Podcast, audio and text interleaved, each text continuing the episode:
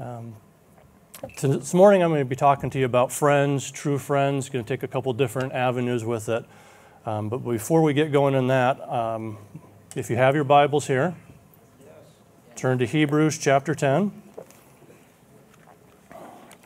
And as we ease into 2021, um, one of the things that we've been talking about is we want to make this a year of action.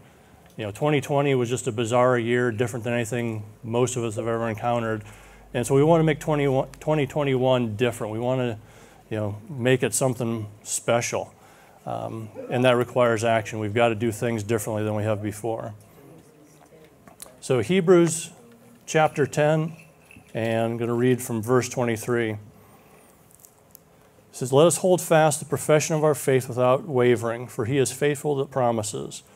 Verse 24, and this is the important part. Let us consider one another to provoke unto love and to good works. And so, right here, God's given you permission to provoke each other. Okay? Not to irritate each other, okay? But to provoke each other to love and to do good works. And verse 25, it says, Not forsaking the assembling of ourselves together as the manner of some, but exhorting one another, and so much the more as we see the day approaching. And so the way that we're able to provoke one another to love and to good works is by not forsaking the assembling together. So as we're all sitting here this morning, and those of you online, welcome, is we're gathering together for that very reason, is to provoke one another. And if you have somebody that's a total stranger to you, that you know nothing of them, how much are they going to be able to provoke you? But if it's somebody that you have a good relationship with, you're a good friend to them, you spend a lot of time with them, are you going to be more likely to take the prodding that they give you? And so that's what we need to do as a congregation is we need to be in fellowship with each other so we get to know each other. So that we know and we can learn how we each act, how we can react to each other. And so in Hebrews 10 where it says about you know holding fast the confession of our hope that we need to gather together to, st to stimulate one another to love and good deeds. So it's important when we gather together that it's not just about the gathering together. It's about interacting with each other, to spend time getting to know each other. Is we don't want this just be you come here, you worship, you do some of the songs, you listen to word, and then you bolt out of here. What we're encouraging and what we're going to actually give the opportunity at the end of the service here is the elders of the church are going to be up here, they're going to be around and so if you have any questions, first of all, on the changes, the transition that's going on, they're going to be available to answer your questions so you can get it directly from the source. So that's towards obviously the end of this, the session here. Um, if you have that First Amendment, put that up there, please. Um, you know, most of you know that I um, like history, so when I have the opportunity to be up here, you'll get some history. Um, the founding fathers, a lot of them were very godly men, strong Christian in their faith. And the founding fathers saw the Christian church as such an important part of this country and maintaining our republic. And Benjamin Franklin is quoted as saying one time as they were leaving the Constitutional Convention, is that somebody asked him, What form of government are you giving us? And he said, A republic if you can keep it. Okay? They gave us a great you know, constitution, the declaration, everything but we have to work to be able to keep that. And so that's part of the, you know, that's what role the church has, is we're to be equipping people to understand where we came from and also what we need to do to maintain our republic, to keep it, as Ben Franklin said. And so in the First Amendment there, a lot of people call it the Establishment Clause. Congress shall make no law respecting the establishment of religion or prohibiting the free exercise thereof. Okay? So, what that's telling you is the founding fathers saw that the gathering of the church together was so important that they put it in the Constitution and the Bill of Rights to protect our freedom to be able to do exactly what we're doing right now. Amen. Okay? Amen. Number one. So, God tells us to gather together, right? Hebrews chapter 10 do not forsake the gathering together. And it also says in the Constitution we have a right to do it.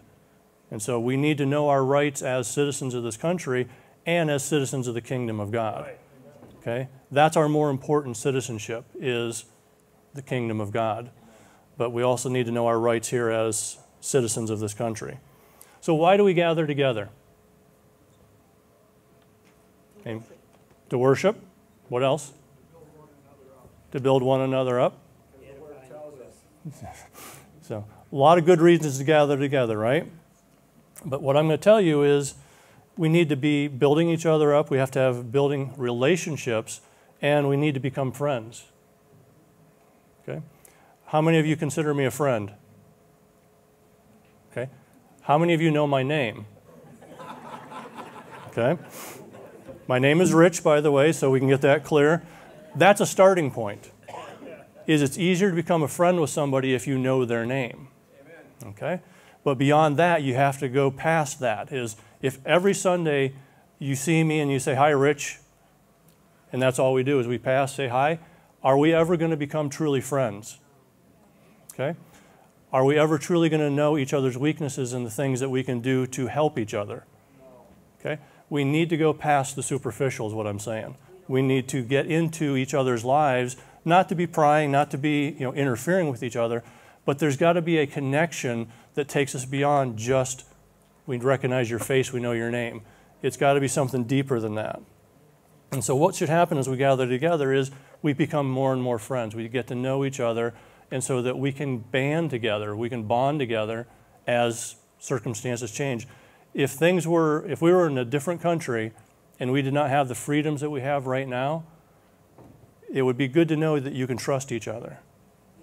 It would be good to know that you would have each other's backs if any you know, situations arose that you needed help. But if you don't have any relationship with each other, that's lacking. So we have to build the friendships and you know become more adept at looking out for each other. Um, those of you that live here in Pennsylvania, um, if you would, Trish, go ahead or Mark, go ahead and put up that you've got a friend in Pennsylvania. How many of you still have this license plate? It's coming. There you go. That look familiar to everybody? Okay. Some of the newer ones don't have them anymore, but you've got a friend in Pennsylvania. Um, it's a nice slogan, but again, what does it mean? Okay, are you just because you have it on your license plate, does that mean you're friendly? No. I mean, we've seen lots of road rages with those license plate, right? Okay. So that's a starting point with you've got a friend in Pennsylvania, but we need to be a friend in the church. Um, now I'm going to ask you to turn to Luke chapter 15. I'm going to run through a lot of scriptures with you today. So,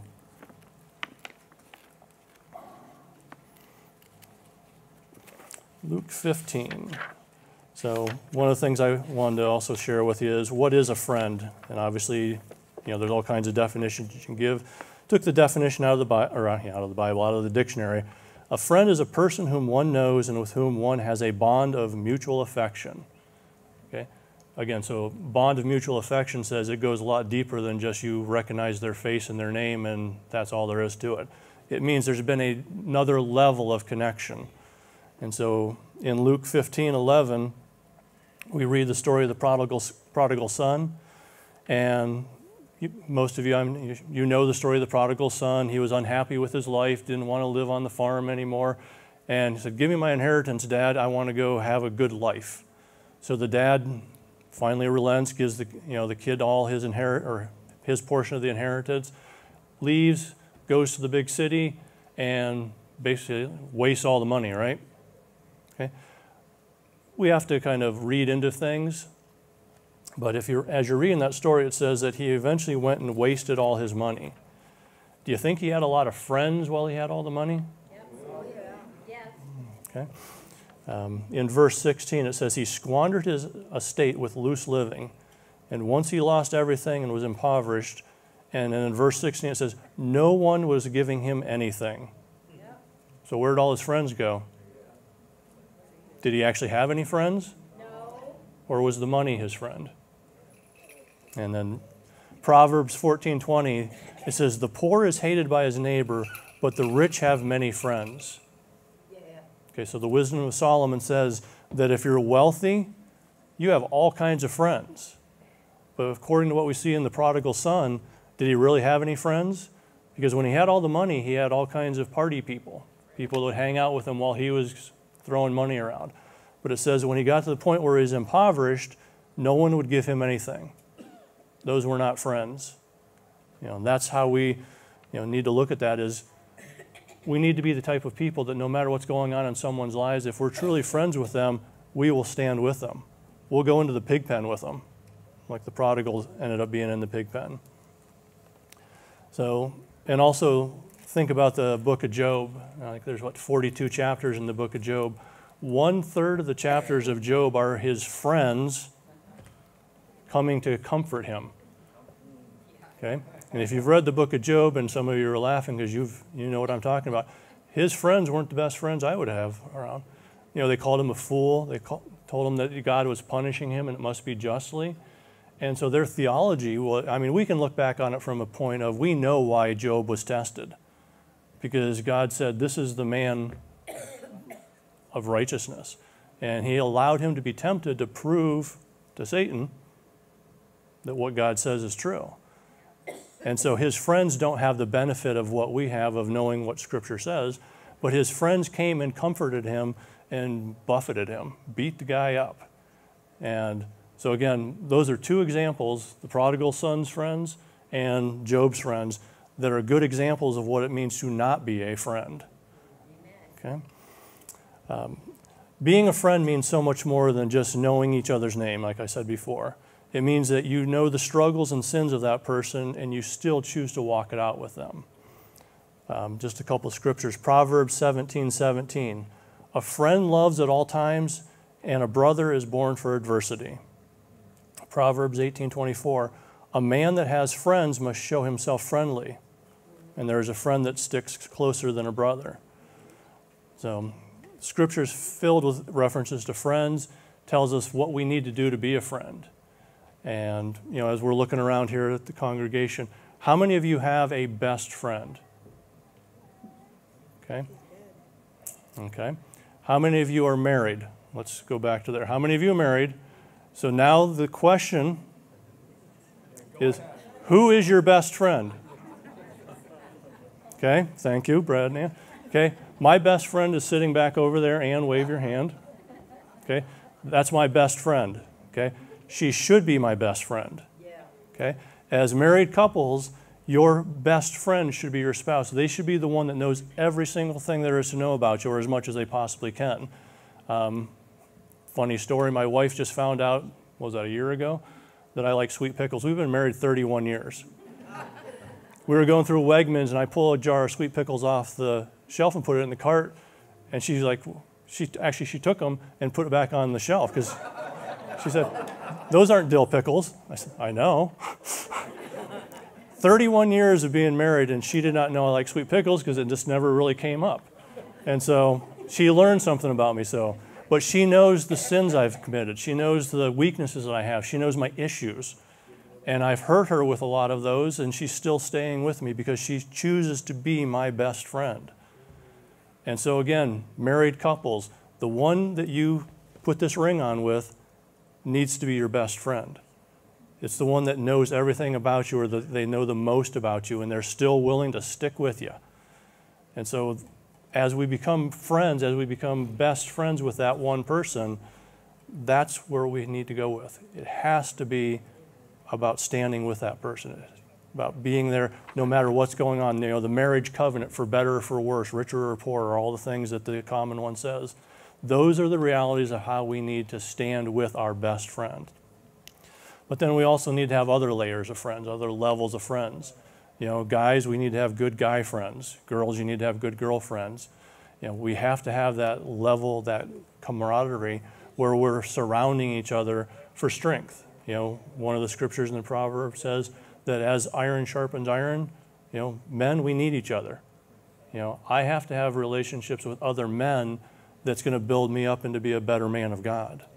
Okay? Women, you need the same thing. You need women in your life that's going to build you up to be a better woman of God. And so, thank you. Um, so, yeah, Ann and I have been married for 31 years, been together 33 years with dating and being engaged, five children. Thank you. Two sons and, or yeah, two grandchildren and one more on the way. And so, we've been through a lot over the years. You know, we've learned a lot about each other. The day that we got married, we didn't know each other. Okay, I mean, can I be honest? You know, we knew at that point when we got married, we had known each other for three years. Okay, after 31 years, we know each other. Okay, things have changed, and again, the point I want to make with that is she's still sticking with me. And so you persevere, you say that there's nothing that's going to come between us, and we're going to make it work. So that's what being a friend is. Um, being a friend and having friends requires efforts. You know, we have to celebrate with each other. We can mourn with each other. And friends don't abandon each other when the going gets tough. You know, we, you'll stick it out. You'll, you'll go through the pig pen. You'll go through the, you know, the rough times because that's what you need to do. Um, this next statement I want everybody to pay close attention to. And what that statement is if all your friends think you are perfect and you have no sins, weaknesses, or issues, they really are not your friends. Because what it takes to be a friend to somebody is you have to trust them, to open yourself up to them. Okay? So if someone says that they're your friend and they think you're perfect, that you have no issues in your life, you've never opened yourself up to them. Are they truly your friend? I'm going to say no. They may be an acquaintance, but we need to have more than just acquaintances. We have to have some people that are willing to speak truth into our lives. Um, I was talking to you know, one of my friends about this message that I was bringing, and I said, a friend is somebody that's willing to tell you if you've got broccoli stuck in your teeth. okay? And this friend of mine said, Well, if your fly's down, I'll tell you. okay? But that's what a friend will do is that they, you know, that they will do what needs to be done to help you out, you know, to keep you from embarrassing yourself. So that's what friends will do is they will walk with you. They'll stand with you on things that sometimes that aren't comfortable. And so we need to do that. Um, one of the, you know, the song that the worship team played, um, it talked about Jesus knowing all of our flaws, all of our weaknesses, and what does he do? Still calls us a friend. Okay? I mean, that's so simple is we all know why Jesus came to the earth, right? He came to walk out life as a man so that he could die on the cross as the perfect sacrifice for our sins. Okay? That's his reason for coming. That's why he gave up the perfect unity he had with the Father and the Holy Spirit, left heaven, left the companionship, the friendship that he had, because he wanted to bring us into the family. Okay, bottom line of it right there. So even though he knew all the stupid things we will do, he still said, You're worth it. I will walk through it with you. I will do what I have to do. What, sorry. Jesus said, I will do whatever I have to do to get you into the kingdom of God. And so he walked that out. So, is being a friend easy? No. Okay. We've already covered that a little bit. It requires effort. It requires some effort, some work on your part. So, in being Jesus' friend, actually go ahead and turn to John chapter 15, if you would.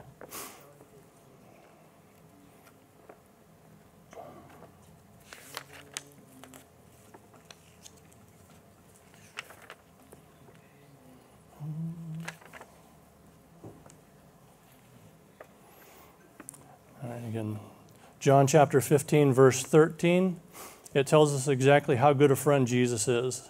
And in verse 13, it says, Greater love has no man than this, that a man lay down his life for a friend or for his friends. So, again, the ultimate sacrifice, the ultimate level of friendship is I will die for you. And that's how much of a friend Jesus was. I mean, we have examples, especially, you know, you look at, if you read military history, you know, you hear stories of that, is you hear stories of men that literally lay down their life for others. You know, that they had a, you know, they threw themselves on a grenade to take the, you know, the concussion of it, the explosion, to save their, you know, platoon mates or whatever happens to be. So we see those levels of sacrifice that others have, you know, committed. But again, the ultimate sacrifice is what we see there in verse 13 with Jesus, that he gave his life for his friends, and that's who we are. This is the crux of my message right here, though. If you read in verse 14, and I'm only going to read the very first part of it, you are my friends. That's what Jesus said. So in the red letter edition, right? Je- Jesus said, You are my friends. Sounds pretty good, right?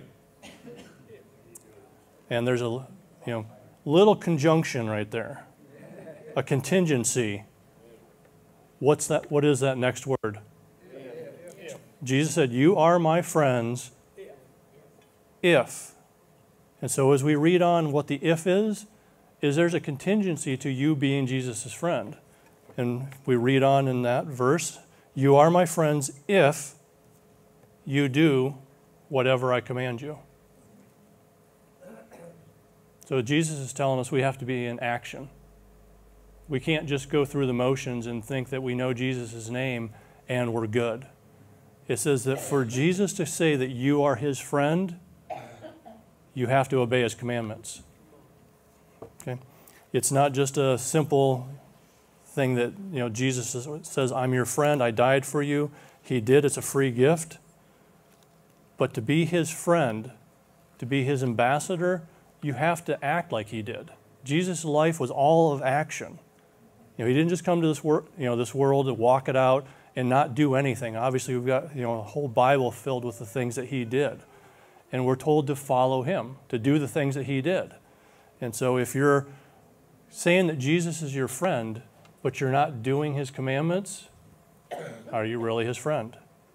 So that's the thing I want you to search, you know, within yourself even as we go through this message and even through the rest of the day is how are you going to become a better friend of Jesus? And you know, in saying that if Jesus said, "You are my friends if you do my commandments." What are some of Jesus' commandments? Love one another. Love one another. Okay, takes action, right? What other? Forgive. All good ones. Abide in me. I mean, everything that Jesus tells us about, there's things that we have to do. We have a part in this whole equation. It's not just Jesus doing everything. Jesus did all he could do. He did everything that he needed to do, and now he's asking us to pick up the ball and get moving with it. Um, some of the commands that I wrote down that I wanted to just bring into the discussion a little bit is John chapter 8, verse 11. This is where the woman has been brought to Jesus that had been committing adultery.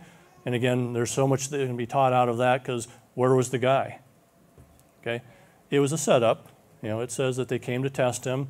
So the guy that was committing adultery, he's who knows where he went to. But the woman was brought to Jesus to test him and to bring him into fault. And when it all comes down, you know, everybody that was accusing her has left, and it's just Jesus and the woman there. And when all is said and done, what does Jesus tell her? Okay? Go, action, and sin no more. Sounds like a pretty hefty command, doesn't it? Can we live a sinless life? Okay? If we read that verse for what it means, go and sin no more, he was telling her, don't sin anymore. And so if Jesus said it, do we have to believe that it can be done? Okay? You have to have a fully committed, you know, life to Christ to be able to get to that point, but he said it. So one of our actions, one of the things we have to do to be his friend is we have to stop sinning. We have to go and sin no more. Matthew 28, verse 19. This is a very familiar one. Um, it says, Go and teach all nations, baptizing them in the name of the Father, Son, and the Holy Spirit, and teach them to observe all that I have commanded you. You know, Jesus keeps reminding us that He's commanded us to do many things, and this is one that most people are familiar with, is to go and teach all nations, to make disciples. And so that again requires action, doesn't it? It means you have to get invested in someone's life to be able to teach them all the things that Jesus commanded. It's not just, you know, go and, you know, give them a Bible and say, well, hope you can figure this out. It's about going and investing in people's lives by spending time with them, by, you know, you know, giving up even some of your own life so that they can understand what the kingdom of God is and their part in it. John 21, verse 6. Jesus said to them, Cast your net on the right side of the ship, And when Jesus tells you to do something different than what you're used to doing, it requires an act of obedience because the story there is the disciples, who many of them were professional fishermen, were out on the lake fishing, cast their net on the same side of the boat because of the way the nets are set up and that. It was always probably in the same direction. Hadn't caught anything. Jesus, the, you know, um, not the professional fisherman, tells them, cast your net on the other side. Okay? So you got professional fishermen being told by this carpenter guy didn't go telling them how to fish. Okay? They, I think, reluctantly obeyed, drew their nets in, rearranged them, whatever, threw them on the other side, and we all know what happened, right? They caught such a great amount of fish that it was breaking their nets, and they cried for their you know, fellow fishermen to come help them because we're going to sink the boat here. So when you do what Jesus tells you, it may require you to say, I may not know everything. I may be a good fisherman, but if Jesus tells me to do it, I better do it. And what they did was they saw such a harvest that it was beyond what they imagined it could have been. So in Matthew chapter 19, verse 21, this is an example of someone who is not willing to follow the if command. You are my friends if you follow my commandments. And this is the story of the rich young ruler. And he had come to Jesus saying, you know, I, how do I, you know, become perfect? How, you know, what more do I need to do? And he said, you need to follow the commandments. And so he told him, you know, you know the Ten Commandments that we're all familiar with. He rattled them off, and the, you know, rich young ruler had done all those. Jesus said, well, then you only lack one thing. And what is that? Go. There's that word again, an action word. Go and sell all that you have. Okay, and unfortunately, what did the rich young ruler do? He walked away because his possessions had a hold on him. And he wasn't willing to lay them down to become the friend of Jesus. And so that's an example when um, Jesus gives you a commandment. You know, we, do, we know what would have happened if the young ruler, rich young ruler had done what Jesus said. He would have had a glorious life. You know, you know, at some point, Jesus may have enabled him to recoup everything that he gave away. You know, look at Job, going back to Job. Job lost everything. And it said at the end of Job's life, he actually had more than he had at the beginning of it, when he lost everything. So when you do what Jesus tells you to do, things happen in your life that are more of a blessing than what you let go of.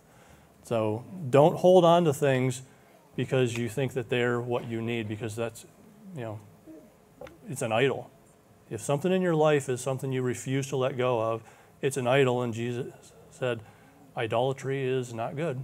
I mean, that's a simple way of putting it, but one of the commandments, you know, you will have no other gods before me, and that's what an idol is. And then Matthew chapter 7, verse 21 through 27, I'm not going to read all of that. But this is what Jesus said when people came to him and said, Lord, we've you know, cast out demons, you know, we've done miracles, we've done healings in your name. But in verse 23, it says, Jesus told them, I never knew you. Depart from me. Okay? Nobody in here wants to be that person that Jesus says that to, do you? So they knew Jesus' name. And the power of Jesus' name is it's there. I mean, Jesus' name, you can cast out demons, you can heal the sick. But because Jesus, what he said there is they didn't really know him. They weren't his friends. Because he said, Depart from me, because I never knew you. Do you say that to a friend? someone that is truly your friend, a deep rooted friend, you don't say, I never knew you. And so we want to be very aware of that, that people that, excuse me, that you want to be Jesus' friend, it requires these actions. It requires you to, you know, take part in being the friend. Um, it's a two-way street. You know, Ann and I's relationship is if she did all the talking over these last 31 years, I'd know her pretty good. You know, she has to drag it out of me sometimes, but she has learned, you know, I, I do talk occasionally. And, but that's how she's learned about me is because she's asked me questions. I've shared parts of my life. You know, Jesus wants you to share your life with him. You know, that's what prayer is. That's you sharing your life with God so that he, you know, I mean, it seems like a silly statement in a way. God already knows everything there is to know about us. but He wants us to be willing to confess with our mouths the things that we need, the things that are you know burdening us. And so we have to take part. It's, it's got to be that two-way street that we're sharing with God the things that are on our heart. And so again, if you truly want to be Jesus' friends, you know that He loves you completely. He died for you. We have to know what His commandments are. And you know, I just covered a few of them. There's so many more, but He wants us to be a part of His life. He wants us to be part of His kingdom, and that requires us again to take action. So again, 2021. That's why I'm encouraging, you know, pushing every one of us. We need to make this a year of action to do things differently than we've ever done them before. Because if you keep doing things the same way you've always done them, and expect different results, what is that? Insanity. It doesn't get you very far. It's actually going to you know, drive you crazy. And so again, my one of my many encouragements to the classes that we lead is that when you're doing a class, when you're doing something to build up your life, is if you can look back on your life one year from now and you haven't changed, that's not good. We should constantly be growing, we should constantly be changing, and that again requires action. It requires an effort and motivation on our on our behalf. Um, so does that make sense to everybody? Okay, that if we are to be Jesus' friends, and we're going to be able to have Jesus say at the end that I am pleased with you, we have to obey His commandments. Simple as that. You know, the gospel is very simple. Jesus did everything He could do, and now He's just waiting on us to step up and do our parts.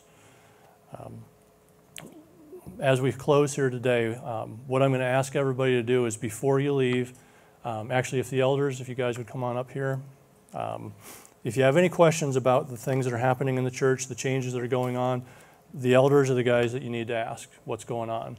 Um, but as you do if you have questions, obviously come up and you know ask them the questions. But what we want you to do, what I want everybody in here to do right now, before you leave this sanctuary, those of you in the cafe, maybe a little less, is I want you to find somebody in here you do not know. And go introduce yourself to that person and start building a friendship by saying, Hi, I'm Rich. You know, Michael, nice to meet you.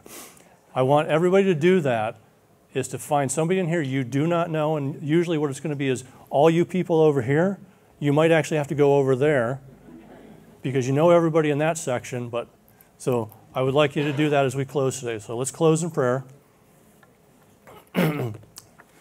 Heavenly Father, we thank you for your word. We thank you for your love for us that is just so all encompassing. That even though you know our flaws, even though you know the things that we have done to sin against you, you still you still meet us where we're at. You still offer your forgiveness and you offer your mercy and your grace. And that we will not take it for granted, Lord. That we will step into the things that you want us to do. That you have a destiny for each one of us. You have a plan and a purpose for each one of us in the body of Christ. And the body of Christ is not healthy until all the parts are doing what they are created to do. So, Lord, I just encourage and I ask you to bring that word to each one of us that we will hear the plans and the purpose that you have for us each individually, as families, and as a corporate body of Praise Fellowship. In Jesus Christ's name we pray and give you all the glory. Amen. So, so somebody make the first move and go introduce yourself to somebody and have a great day.